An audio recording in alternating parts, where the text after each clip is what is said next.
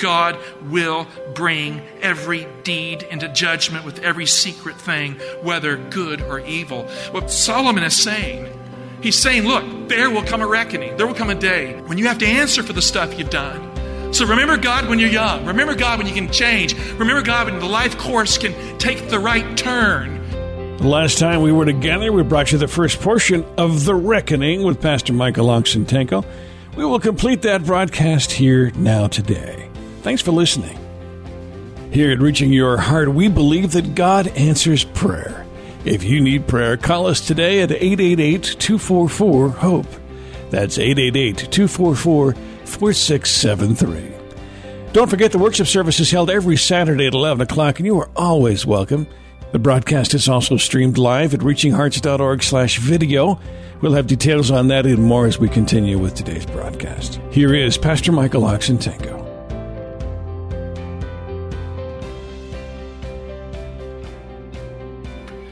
Friend, hatred is the twisted thing that bends the best into the likeness of the bent one, who is the father of all lies, the father of all hate, Satan. And so they said, We would not listen to him. Oh, how we need to listen in life. Don't we need to listen in life?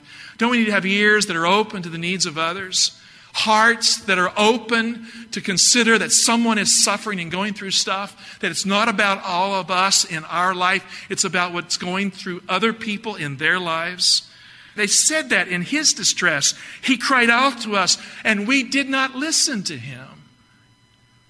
The first time the Hebrew word distress is used in the Torah it is Jacob's father who's running for his life into the arms of God in the night. I mean, when you're running, when you're running because you've made a mistake, when you're running because you've sinned, when you're running because you're guilty of sin, friends, there is a place to run. Run into the arms of God. Jacob is running from his brother Esau, whose birthright he has stolen, whose heart he has ripped apart with his trickery and his deceit. And as he runs and he collapses at Bethel in the night, the place that is called in Hebrew the house of God, he sees in a dream this pillar like ladder that reaches into the heavens, and he sees God. And what affects him most in the day of his distress is that that ladder from God reaches all the way down to the lowest spot on earth where he needs God.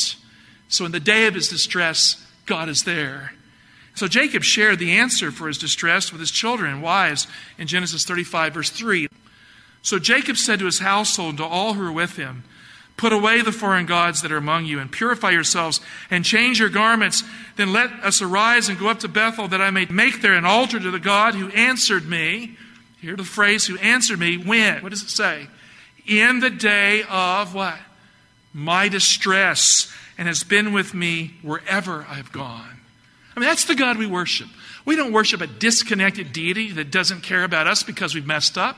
We don't worship a God who's not concerned about our lives because we broke one of his rules. We worship a God who loves us more than his law. We worship a God who is the hound of heaven in hot pursuit of people who live in trouble, people who have earned the right to have troubled lives. God wants to answer them with grace and mercy. Jacob had shared the truth with all his family, the truth that God answered him in the day of my distress. Joseph cried out to his brothers in the day of his distress, and they left him to die, they fought. They left him as he was crying in the days of his distress. But God didn't leave him. And friend, God won't leave you either if you cry out to him. Now the tables have turned on these brothers of his and they are in the day of their distress, like Jacob was in his. And where do they turn for help when they have sinned against God? They have sinned against their brother. They have sinned against their father. They are the scum of the earth, these brothers of Joseph. Jacob turned to God when he sinned against his brother. Joseph's brothers have been running from God all their distasteful lives. And now his distress, Joseph's distress, has caught up with them all. And they know they know deep inside that his distress has this godlike power to destroy them in the reckoning. As much as they hated Joseph, they could never escape from Joseph's ghost in their lives. The ghost of that blood curdling cry from the pit Save me, help me, don't leave me. They did. And they thought it a virtue to leave him to die. But then they sold him into slavery so they wouldn't have to hear the cries in the pit. And they thought they were done with it. Reuben was the firstborn son. He suddenly spoke up as one who tried to stop the sin but failed. He's here saying, Look, I tried to stop you guys. You went ahead and did it. He's kind of blaming them. He didn't try hard enough, though, he didn't stand up enough as the firstborn to save Joseph. He was a fickle, weak kind of older brother. Here he speaks out to the nine, verse 22. And Reuben answered them, Did I not tell you? Not to sin against the lad, but you would not listen. So now there comes a reckoning for his blood. They did not know that Joseph understood them, for there was an interpreter between them. Hebrew interpreter telling them what Joseph was saying, but Joseph understood every word. Joseph had been speaking to them in the ancient Egyptian language with an interpreter who knew Hebrew well. Has anyone here ever had a course in ancient Egyptian? Well, I have. I took hieroglyphics at the seminary. Boy, was that a hard class. I don't remember much. I remember it was like cramming every week, 10 hours a day studying, hoping you'll pass the other classes. I can't say I learned hieroglyphics, but I can say I remember one word of hieroglyphics to this day. It's the word Deb Deb. Repeat it after me Deb Deb. And this is the word for heart. Now, why do I remember that word? Because it sounds like a beating heart. Deb, deb, deb, deb, deb, deb. That's the ancient Egyptian word for heart. So you go home today and say, I learned some Egyptian in church, right? Joseph knew Hebrew, but they didn't know he did. He was speaking Egyptian. His deb, deb was being broken that day. And Joseph heard in Hebrew his brothers confessing their sins to each other and acknowledging that the reckoning for his blood had come upon them. Now, that's not conversion, that's just a recognition of guilt, but that was affecting Joseph. The Hebrew word for reckoning here used is the verbal participle of the verb darash in Hebrew. It means to seek out, to search out. It can carry the idea and meaning of justice or requiring justice in a religious kind of way. So God shows up, he seeks out justice. There is a reckoning. God told Noah in Genesis 9 5 that the reckoning is blood for blood. It's, it's, the principle of the lex talionis, an eye for an eye, a tooth for a tooth. But if you shed blood, it's blood for blood. Look at Genesis 9, verse 5. For your lifeblood, God says to Noah, I will surely require a reckoning. Of every beast I will require it, and of man, and of every man's brother I will require the life of man. So the reckoning is you kill somebody, your life is taken. In Numbers 32 23, God says of sin, Numbers 32 23, but if you will not do so, behold, you have sinned against the Lord, and be sure, and we've often said this, your sins will what? Your sin will, what does it say? Will find you out. Sin has a way of catching up to all of us. What you've done wrong can come back to harm you at a future time. The heart of Hebrew justice, Old Covenant justice, is the idea that every man will die for his own sin. It's established in the law of Moses. It is reaffirmed by the prophets. Every man will die for his own sins. In fact, it is reasserted in Jeremiah 31:30 just before God promises a better covenant than the old covenant. Let's look what he says. Jeremiah 31:30. But everyone shall die, and what does it say? For his own sin. Each man who eats sour grapes, his teeth shall be set on edge. In the Old Covenant, you get what you deserve. In the New Covenant, in the book of Hebrews, you get what you don't deserve in Jesus. In the Old Covenant, every man dies for his own sin. That's it.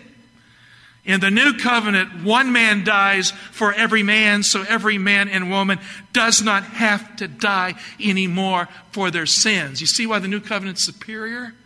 Jeremiah 31 34 is the same as Hebrews 8 12, which talks about the New Covenant. Look at it with me. And God says, No longer shall each man teach his neighbor and his brother, saying, Know the Lord. For they shall all know me, from the least of them to the greatest, says the Lord. Now focus on this verse. And what does God say? And I will what? What does he say? I will forgive them their iniquity, and I will what? Remember their sin no more. Is that good news? That's huge. To know that you've messed up, to know that you've sinned against God, to know that you've done awful things, and God can come to you in life and say, I forgive you. I will never again remember what you have done because your life is new. That is the new covenant. The universal knowledge of God. Now look at Hebrews 8, 12, and 13. Here it says the same thing in the New Testament, quoting the Old, but it changes the word forgive for a different word. For I will be merciful toward their iniquities, and I will remember their sins no more. You see where God says, I will forgive their iniquity in the Hebrew? In the Greek, I will be merciful toward their iniquities. So, what is mercy? It's forgiveness. When God forgives us, He has mercy on us. I will be merciful toward their iniquities, and I will remember their sins no more. And speaking of a new covenant, He treats the first as obsolete and what is becoming obsolete and growing old is ready to vanish away. I don't want a new covenant experience with God. I don't want to relate to God based on how good I am. I don't want to try to impress God that I've lived a good enough life so that I can escape the judgment of God. The wages of sin is death. I've sinned at least once or twice or more. Are you in that club with me? Okay, then I need a different covenant than that kind of justice. That won't heal me. That won't get me ready for an eternal life. That just condemns. Justice without mercy is always obsolete. We hear a lot about justice today. Oh, we need justice, justice. Friends, we need Bible justice. Justice without mercy is obsolete. God's mercy is God's forgiveness that kisses God's justice in just the kind of way that sets us free from guilt and the pit and the chains, that gives us the new life in Jesus' name. The reckoning in the Old Covenant was based on the idea that every man dies for his own sin. And that kind of reckoning cannot heal you. It cannot take your guilt away. It cannot restore you. It can only crush you. Justice without mercy is no deal, no good deal, no new covenant, just an old, obsolete kind of thing. Thus, justice without mercy is always obsolete because justice without mercy is really hate in disguise. In the new covenant, one man dies for every man's sin. That's Jesus. And thus the new covenant renders the old covenant obsolete because mercy and grace is the better way to the heart of the justice of God that sets the sinner free in the divine human dance that is God's forgiveness revealed in Jesus, swirling in a dance death of life and love at the cross for you and me. The new covenant. Gandhi was right when he said, An eye for an eye makes the whole world blind. Forgiveness is the light, and we see the light of the cross. When Christ said, Father, forgive them, they know not what they do. That is new covenant justice. Hebrews 2 9. But we see Jesus. Boy, isn't that what we need? But we see Jesus we must see Jesus. But we see Jesus, who for a little while was made lower than the angels, crowned with glory and honor because of the suffering of death. Here it is, so that by the grace of God, that means the kindness of God, he, Jesus, might taste death for every one or every man. Christ has turned the law of Moses on its head. You see, every man will die for his own sin is not what we see at the cross. What we see at the cross is one man dying for everyone else's sin. One man absorbing the justice that we all deserve, so the mercy we don't deserve comes to us as a gift from God in the love and grace and kindness of God. Some people say, well, Jesus didn't have to die. God would never require that. Yeah, he did. Christ had to die because our sins are awful. Christ had to die because God can't pass over sin. But God was in Christ. It wasn't a proxy on the cross, it was God in Jesus dying for us to forgive us freely and to lavish upon us the forgiveness that is the new covenant form of justice. In the old covenant, every man dies for his own sin, as I said. In the new covenant of God's forgiveness and mercy, Jesus dies for every man and woman's sin. In life, justice without forgiveness is always obsolete. So make sure that you are a forgiving kind of person when you speak of justice. Friend, in Jesus, mercy is the justice of God in his deeper well of kindness, in the path of peace that shows the way to springs of living water. We need mercy to find the heart of God. The very mercy and forgiveness that is the Holy Spirit is this well of living water that flows from Jesus' side. When you forgive your enemy, have you ever had someone you hate? No confessions today. I'm not a priest, so I won't have you come up here and confess. Pastor Mike, well, there's about 10 people I've hated in my life. Well, it just takes one to keep you out of heaven. It just takes one. Think of the person who's rubbed you wrong the most, the person who's hurt you the most, the person who's leveled the greatest injustice against you. That's the person Jesus died for right alongside you at the cross of Calvary. He cried out for that person just like he cried out for you. And so we love, when we love the person who hates us the most, when we can do that, we have the love of God in our life. When you forgive your enemy, you're really pronouncing judgment on him or her, you do stand in judgment mode because there's a reckoning. How? By releasing him or her from an offense, you make a judgment. But it's a good one.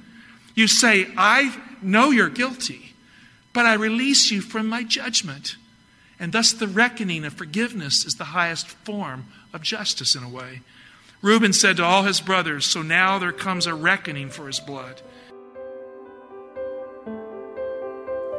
We'll continue with today's Reaching Your Heart and Pastor Michael Oxentenko in just a moment. If you'd like to attend the worship service, I will have details on how you can do that here at the close of our broadcast today, so please stay tuned. You can always attend online at reachinghearts.org slash video. That's reachinghearts.org slash video. Many archived messages are available there for you, and you can attend a live service in a streaming format at that website, reachinghearts.org slash video. Let's continue now with Pastor Michael Oxentenko in today's Reaching Your Heart. Reuben was right, but not in the way he had expected him to be right. Reuben did not know that Joseph was alive, and because of that fact, forgiveness was alive. The opportunity to move on was alive. Joseph was alive. He didn't know that. Joseph heard every word that they spoke with each other. He heard it. He had to keep his composure as he heard it. And they did not know that Joseph was alive to know it and to hear it all.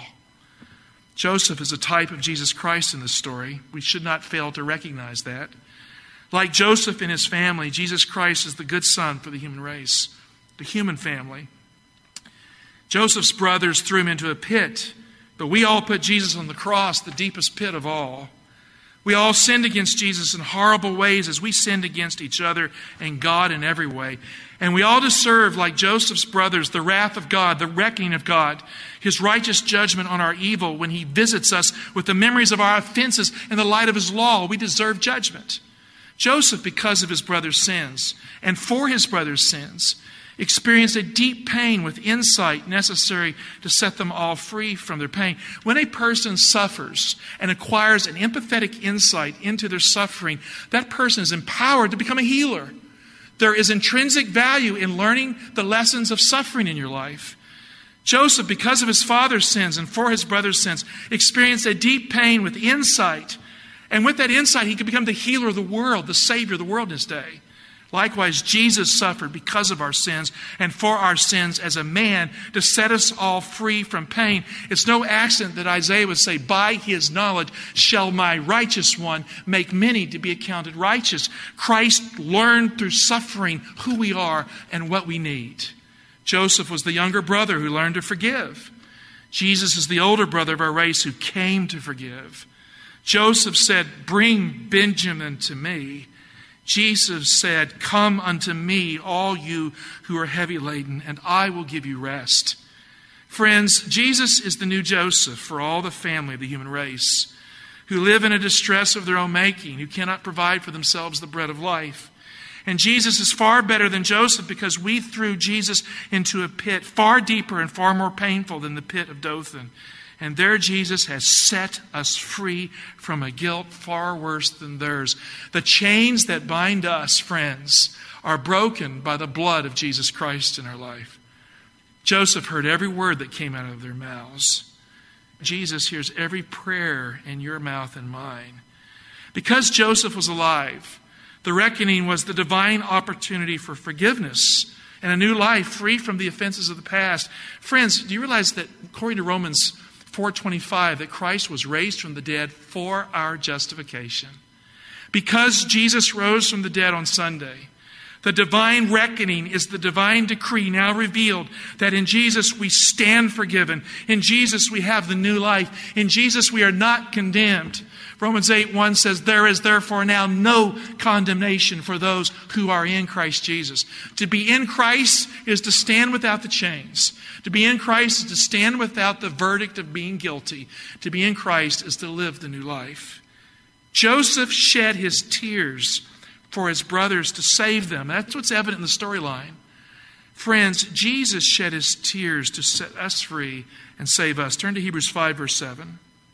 Hebrews 5, verse 7. I would like to say that tears matter. When someone sheds tears for you, that person loves you. In the days of his flesh, Jesus offered up prayers and supplication with loud cries, and what does the text say? And tears to him who was able to save him from death, and he was heard for his godly fear. Although he was a son, Jesus learned obedience through what he suffered. And being made perfect, he, Jesus, became the source of eternal salvation to all who obey him, being designated by God a high priest after the order of Melchizedek. Friend, in the divine reckoning of Jesus on the cross, it is God's forgiveness and God's grace that takes the place of an isolated legal kind of justice without any mercy in it. We see a different kind of justice wedded perfectly to mercy at the cross of Christ that makes the old justice obsolete. In the divine reckoning in Jesus, it is God's love that takes the place of our hate. In the divine reckoning in Jesus, it is a better brother who absorbs the offenses of the inferior to make them rise to greatness, fully forgiven, fully restored. In the divine reckoning, is tears for us all that shows the way to the springs of living water that flow freely from God's heart of love, that loved you and me more than the justice we deserve, and that loved us more than life itself when Jesus freely shed his blood for you and me. You know, some people say, well, Pastor Mike, why are you talking about the blood? I need the blood. I need the blood of Jesus. I don't apologize for being a person who says, Praise God, Jesus shed his blood for me. There is love in the blood and tears and the mix that flows from Calvary's cross to the lowest spot on earth where I am at. Maybe you've been there too. And there is where I find the path to wells and springs of living water. Tears matter. Tears take away fears when the right person weeps for you. Genesis 42 24. Then he, Joseph, turned away from them and wept. And he returned to them and spoke to them. And he took Simeon from them and bound him before their eyes. The time had come at last for them for the reckoning, the reckoning. And they did not know that Joseph was alive they did not know that Joseph wept for them. Friends, certain things you ought to know. Dear Heavenly Father, in this journey in the life of Joseph, to my surprise, I have found that it's easy to relive my life in the lives of the people I'm reading about. Maybe others are there as well. And Father, in this amazing story in the very first book of the Bible, we see people who are living with issues in their lives, not different than us. We see people who are struggling with past bad choices like us. We see them thinking like us that somehow God is out to get even and not understand that God is out to forgive and to restore and to heal. Lord, we don't need an obsolete old covenant kind of justice. We need new covenant mercy and grace and justice that works at the cross to set us free. Father, it could be that someone here today who's not surrendered their heart to you, who's overcome with the things in the story, needs to know that Jesus died for them, needs to know that the cross is forgiveness for them. That they can put that stuff behind them and have a new life. And if you feel like you're that person, just raise your hand to heaven and say, That's me, Lord. That is me. And Father, that same person, like the preacher up here, needs to know that when you sins to heaven, they're forgiven. Father, thank you for forgiving us of our sins. If you need to know that you are forgiven in Christ, raise your hand. That's, it. That's me, Lord. Now, Father, the people who have reached out to you by faith today, I know you've already reached down from Jacob's ladder to them. In the day of our distress, Jesus is near. In the day when we fail you, he succeeds. So, Father God, teach us to value the tears of Jesus that were shed for everyone. And Lord, keep judgmentalism away from us. And may we never willingly harm another because Jesus shed his tears for every other as well. And Lord, lead us in the path that is right as good people. Not because we're good, but because Jesus is. And thank you for hearing this prayer and for making us happy all the day because chains have been broken we're out of the pit. we're in the promised land with Jesus. In Jesus' name, thank you. Amen.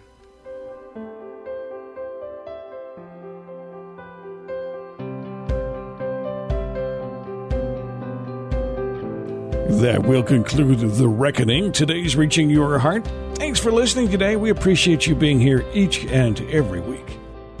We would really love for you to be a part of our worship service. It's held every Saturday at 11 o'clock. That address is 6100 Brooklyn Bridge Road, Laurel, Maryland 20707. 6100 Brooklyn Bridge Road, Laurel, Maryland 20707.